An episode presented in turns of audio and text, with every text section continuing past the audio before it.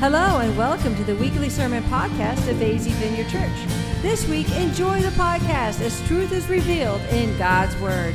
Go get a notebook, grab a Bible, and expect to have an encounter with God today. We got a lot to do today, so I'm not going to preach for very long. see, let's see how that works out. see, Rennie's been a preacher before. He knows how that works. Everybody turn to um,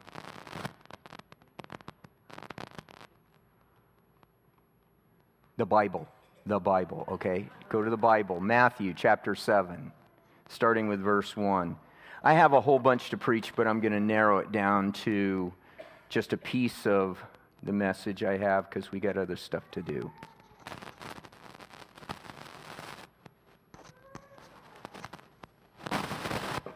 Do I have a bad cord on this thing or something? Say again? Okay. Oh. Can you mute, mute me real quick?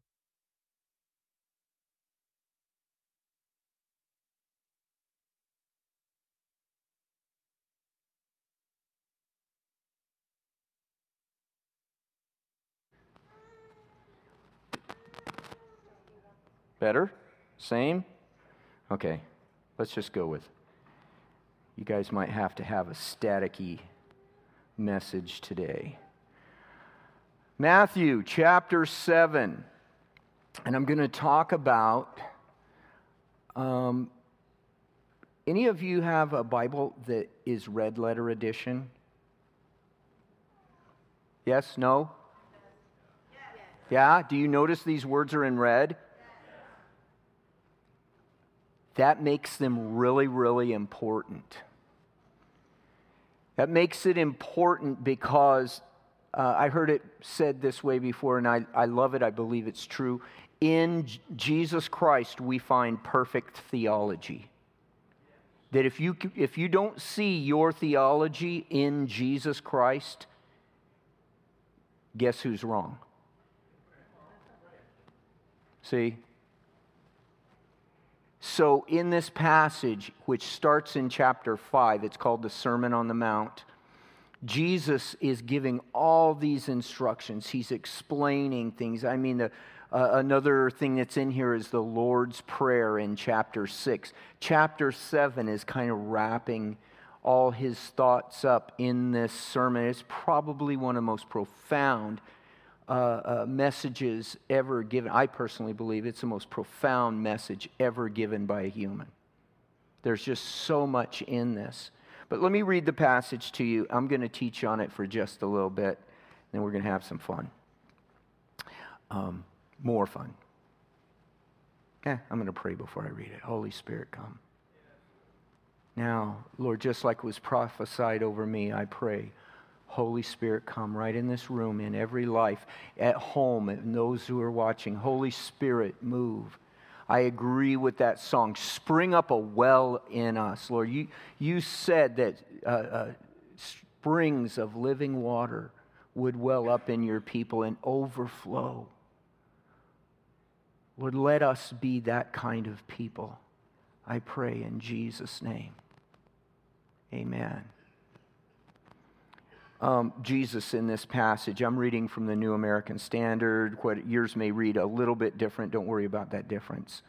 Um, Jesus says this in verse 1 Do not judge so that you will not be judged. Everybody say that with me. Do not judge so that you will not be judged.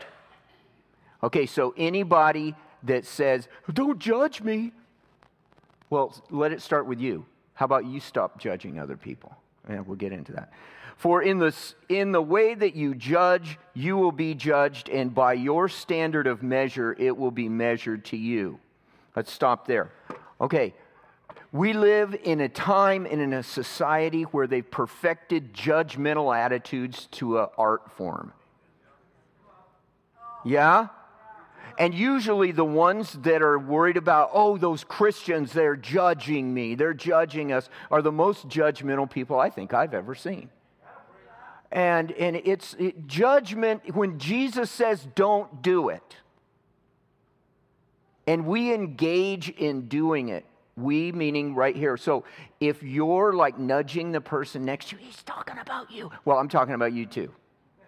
Don't be elbowing nobody. We're, here's what I think the Lord wants to do today. He wants to set us free from some things that have really been holding us down and holding us back. I'll explain a little more, but Jesus says, don't be judgmental. Yeah, but I'm right.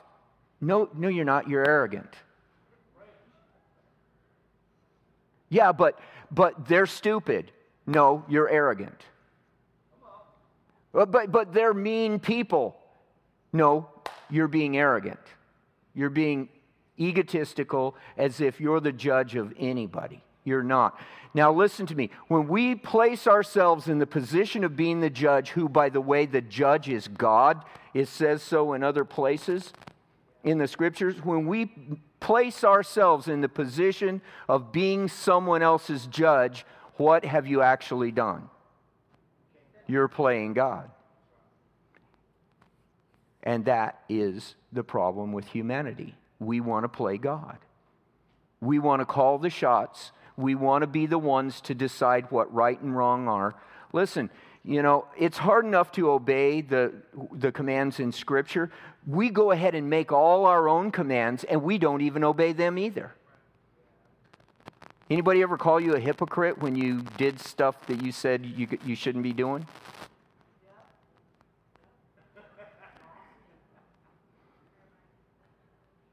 You can't even obey your own rules. Why do you think anybody else has any interest in obeying your rules at all? I think it ought to be this way. Well, good for you. How's that working out for you? Judge not. Don't judge so that you won't be judged. Some of us are living in levels of judgment or critical attitudes towards us, and the root problem is actually you. Because you have a judgmental attitude. What did he say? Okay, remember, it's red letters. You guys with me? Don't judge so that you won't be judged. Did, did you hear the whole thing? Don't judge so that you won't be judged. Now, I'm going to refer to something in chapter 5.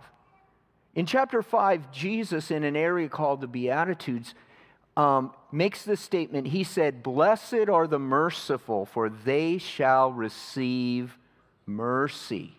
Everybody say mercy. Anybody in this room like mercy? I like it because that means I don't get what I deserve. God's granted to anybody who wants it the very the mercies of God. And not only that, over and above that, he offers complete cleansing and release from sin to anybody who wants for free. You can't earn it.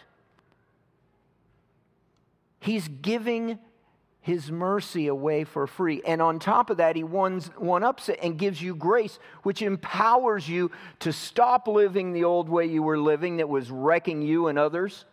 Yeah? How many know that when you're, you're on a downward spiral, you're harming others around you? It's not just you. And then he gives us his empowering that we can begin to change and become more like him. Blessed are the merciful, for they shall receive mercy. Don't be judgmental so that you won't be judged. Do you see what I'm saying here? Do you see the interplay between those two things? Merciful people are a joy to be around. You know, uh, I'm going to throw another thought at you. Mer- uh, judgmental pe- people and gossipy people are kind of like one and the same. Did you ever notice that gossipy people always think other people are gossiping about them? Did you ever notice that? Gossipy people are always worried about other people gossiping about. Why? Because they know what they're doing. So, some of you are wondering is this a message that Pastor John's just trying to walk, step on all of our toes? All, all I'm doing is giving what I got this week. What I got. I believe the Lord wants to set us free from being judgmental people because He wants to prosper you. Because He wants to pour out His mercy in you and through you. He wants to set you free from. Stop that.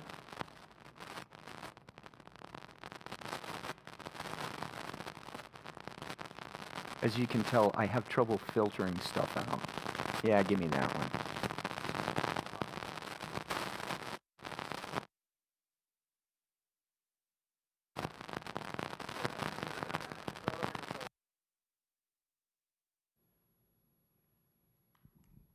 Thank you. I didn't like that one anyway. Okay.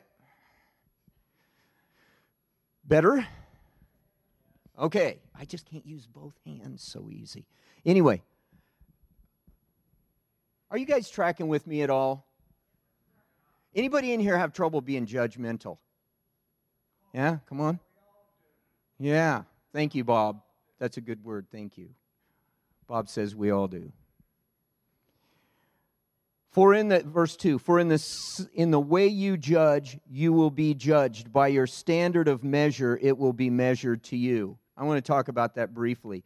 So, if you have a little teaspoon of judgment, you know, and, and you're, you're like measuring out a little teaspoon of judgment on somebody, they get to take your, your teaspoon and judge it back on, on you. And if you have a cup measure and you, you, you, you pour out a little judgment on somebody else, they get, it may not be them, but somebody gets your cup measure and pours it out on you. And if you have a stinking five gallon bucket of judgment that you're dumping on other people, some of you got something, but you, some of some folks have like a bathtub full of judgment. They're constantly dumping it out on other people and wondering why they get so much back. Whatever measure of judgment you give someone else is the measure you're going to get back.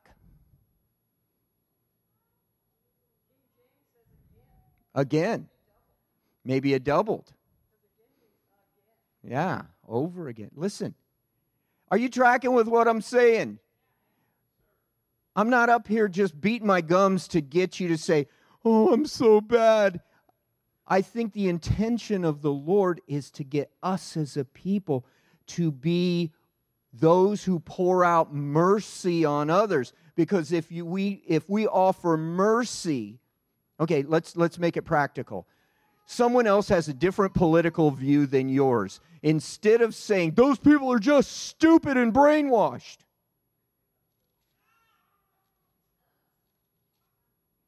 how about you say, Lord, you love them people. Help me love them with you. Lord, you forgave me my wrongs. Lord, just bless them and forgive their wrongs. How about we pour out blessing instead of cursing? How about instead of pouring out judgment, we release mercy or invite and invite the presence of God into their life? You know, that person that drives so stupid on your way to work, you know, instead of giving them the one finger salute, you think I don't know you do that sometimes. How about how about instead of cursing them, we ask, Lord Jesus, protect that person, not that fool, that person. Lord, protect that person that you love.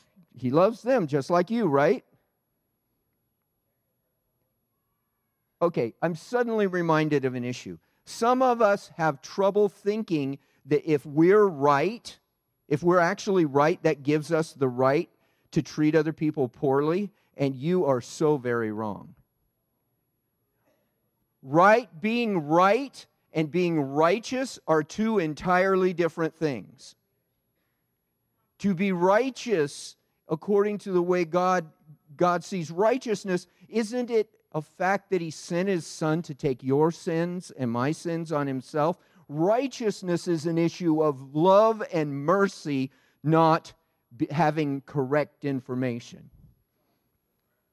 I had a counselor tell me that one time, and you know, many years ago, in my marriage, it's like, John, you can be right or you can be righteous. But you probably, in this case, you're not going to be both. Why don't you be righteous first and worry about being right later? See, within our own lives and our own families, we can be so harshly critical and judgmental on our own family members. We, you know, we treat them as if they were, they were born to follow your rules or your opinions or you know start in your home is what i'm trying to say. Start with your loved ones. Offer mercy instead of judgment. Offer understanding that they came from a different perspective. That's part of what i was going to teach on but i'm not going to get into it. I don't have enough time today. Offer them acceptance for who they are knowing that as we follow christ together we're all going to change, right? And you're not God and you you don't get to change them. Let's read the next verses. You ready? Okay, verse 3. Why do you look at the speck that's in your brother's eye, but do not notice the log that's in your own eye? Or how can you say to your brother, Let me take the speck out of your eye, and behold, a log is in your own eye? You hypocrite! First, take the log out of your own eye, then you will see clearly to take the speck out of your brother's eye. You know, there's nothing quite so annoying and, and hurtful and offensive as somebody who's trying to correct you when they're like really, really wrong themselves. Now, I, am going to talk about two different sides of that coin right there. Okay, first, there's an old saying and I love it. If you've anybody in the room has come to me for marriage counseling, you've heard it, and I probably made you repeat it out loud. Keep your own side of the street clean. You know, as soon as you've perfected changing yourself, then maybe you can start helping somebody else change. Are, is anybody alive in here? You guys are so quiet today. At least say ouch. if you're focused on making everybody else line up with how you think right is, you're never going to change yourself because you're, you're aligning them with your own wrong. You're aligning them.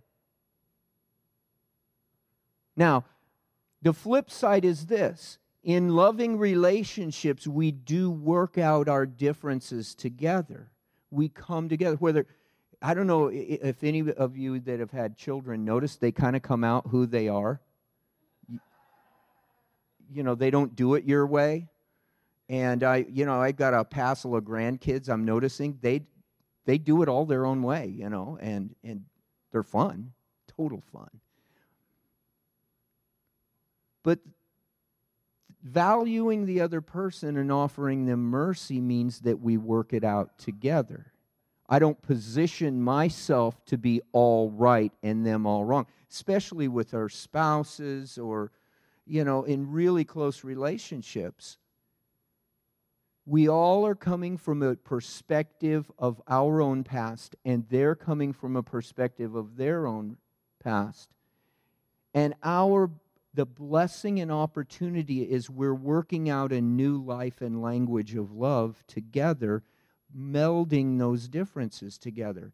And the way it works the very best is when we stop judging each other and working and then begin working on ourselves. Take the log out of your own eye first.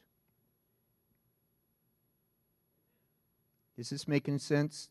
Can anybody say that's me and lift your hand? Humility. Okay. Go before God. Ask for his help in your own life. Instead of murmuring and complaining about that other one, whether it's a spouse or someone you work for, instead of murmuring and complaining, why don't you pray for them and bless them? Wouldn't that be better? Okay, today, uh, let me not go there yet. I believe what God wants to do is, I had a great conversation with Jason this week about sowing seeds. You know, in, in the book of Galatians, um, Paul says this Don't be deceived, for God is not mocked. For whatever a man sows, that's what you're also going to reap. I'm a gardener. I know if you plant watermelon seeds, you don't harvest carrots. If you plant tumbleweed seeds, you don't pick apples. Okay? Whatever man sows, or a woman, girls, you're not off the hook here. Whatever man sows, that's what, that's what you're going to reap. Right? Can everybody do this and say, yep, that makes sense? Okay, but it all, and then it goes on to say, if you sow to the Spirit, meaning the Holy Spirit, if you sow your life into the kingdom, if you sow yourself into Jesus and His ways, you're going to reap a harvest that's, that's springing up from eternity, that's springing up and, and can never end. But if you sow to the flesh, he says, you reap corruption. That means rotting. Have you ever like mowed the grass and dumped the grass straight into your dumpster and came back a week later and smelled like what it smells like? Or you pass a little roadkill on the side of the road and it's like, oh my gosh, what is that? That's what that word means.